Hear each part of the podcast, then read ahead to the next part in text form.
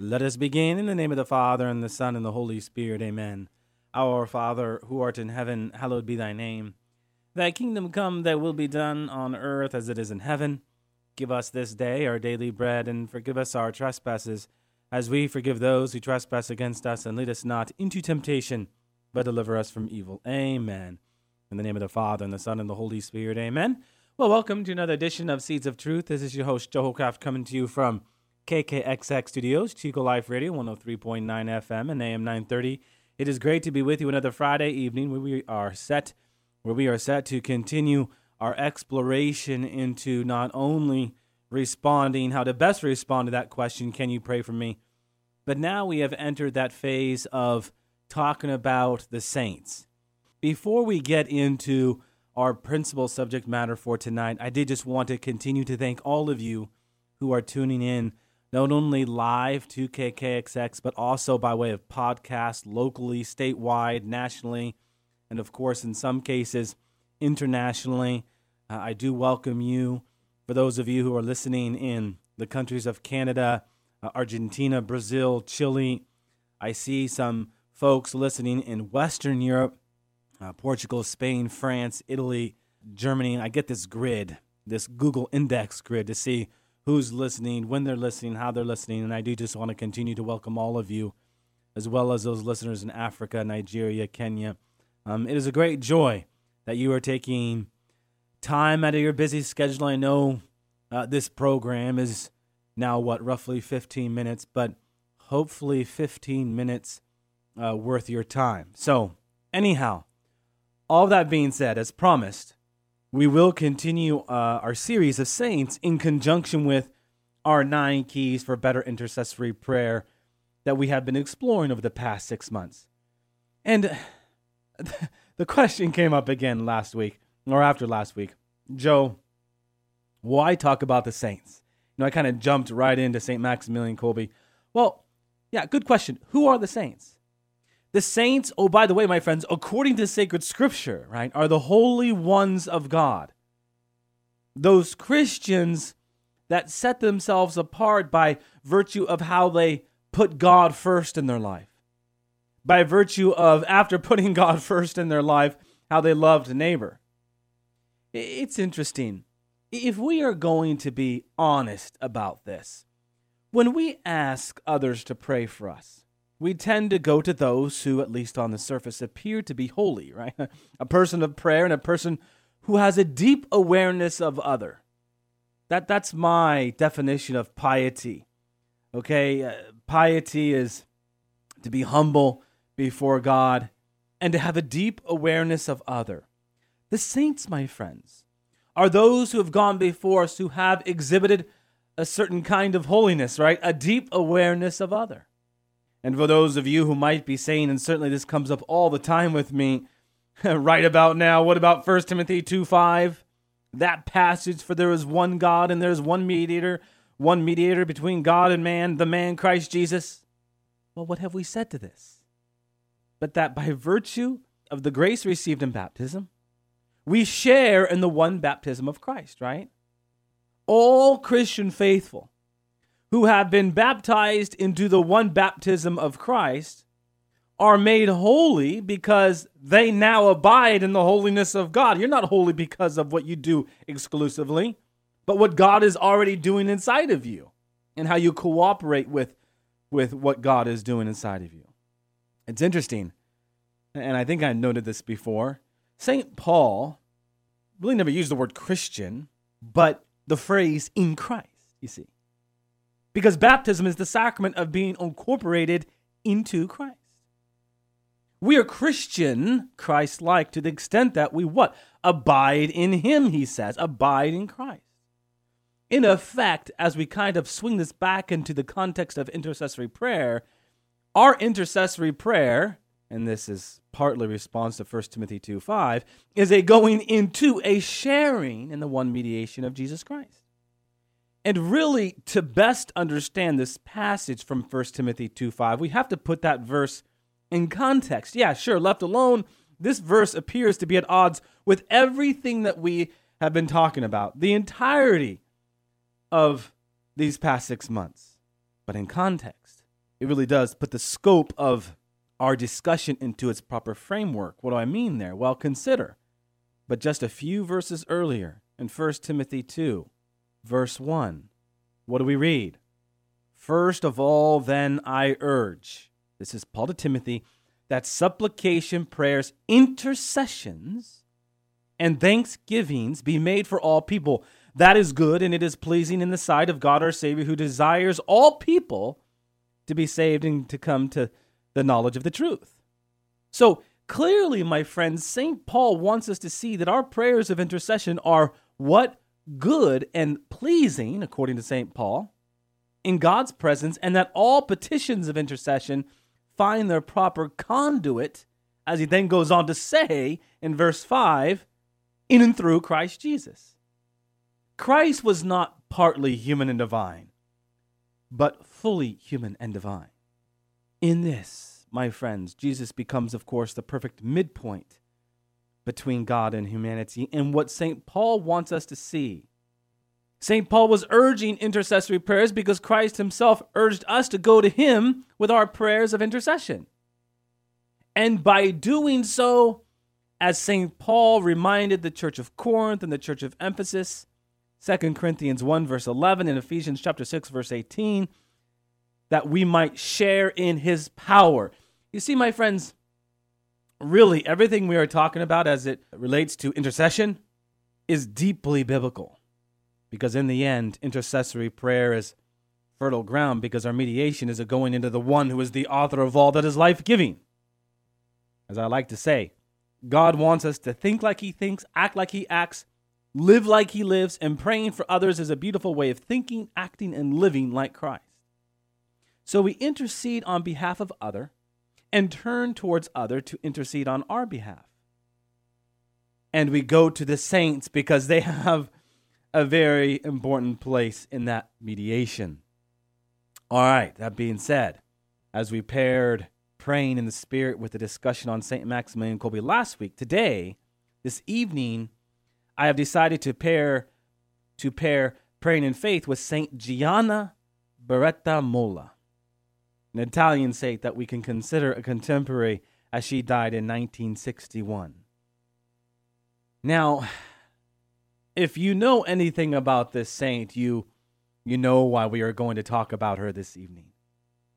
When I first read the story of Saint Gianna Beretta Molla, I, I did one of those um, tilt of the head movements, expressing my curiosity because she is not a saint who had mystical visions of Jesus, a doctor of the church who gave us some insightful treatise on the paschal mystery, or, or for that matter, a figure who started a religious community, but a wife, a mother, a physician who, on the surface, appear to live an ordinary life. I mean, at first glance, before you get to the end of her story, the details of St. Gianna's life were rather usual.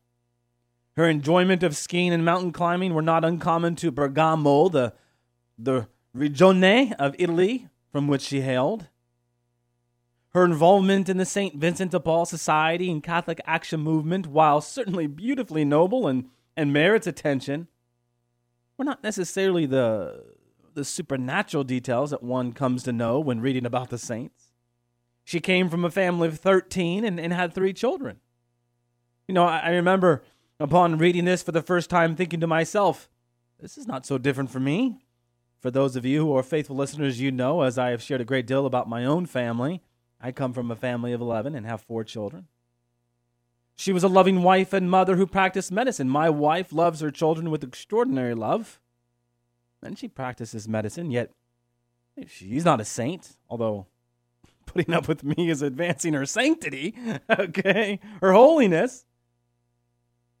But yeah, after working through the initial details of this apparent ordinary life, I encountered what made Gianna a saintly woman of God, a superordinary woman of God, dare I say, a wonder woman, right? It was not so much what she did or did not do on the surface, inasmuch the love and faith she put into what she did or did not do. And by did not do there, I mean, yeah, behind every no is an immeasurable greater yes. Sometimes saying no is saying yes, if you follow the logic, right? Because once you say no to one thing, you're at once saying yes to another thing. That's the logic. Saying no can be the best of things because you're, you're then saying what? But yes to the will of God if, if saying no is the right thing to do. So uh, the, the deeper I was digging into the life of one Saint Gianna Molla, the more I found what sanctified her everyday life, her great love for other and deep conviction of faith in Christ Jesus. To the points I just noted, St. Gianna's time in the mountains was a time to be close with God. If we could say creation is God's first love letter to man, then skiing and mountain climbing for her was her way her way of faithfully engaging this love letter, reading this love letter, if you will. It was a place she could go and be. Remember how we talked about it some weeks ago? To be in tune with God, right? her involvement with St. Vincent de Paul Society and the Catholic Action Movement was not an action taken to counsel her her conscience, but a response of great love and faith where she could serve those on the margins and meet Christ in the poor. And certainly there we could say she would be able to put her profession of medicine to great use, huh? Gianna Molla desired to be a missionary with her priest brother in Brazil. But she had a chronic illness, and, and in learning of this chronic illness, she could not do this.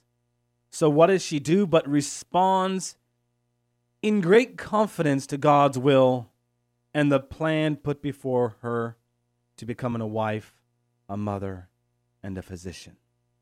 Now, all that being said, Gianna's confidence in God would be put to the test when in 1961 she was pregnant with her fourth child, and I believe it was her sixth pregnancy. She had two miscarriages.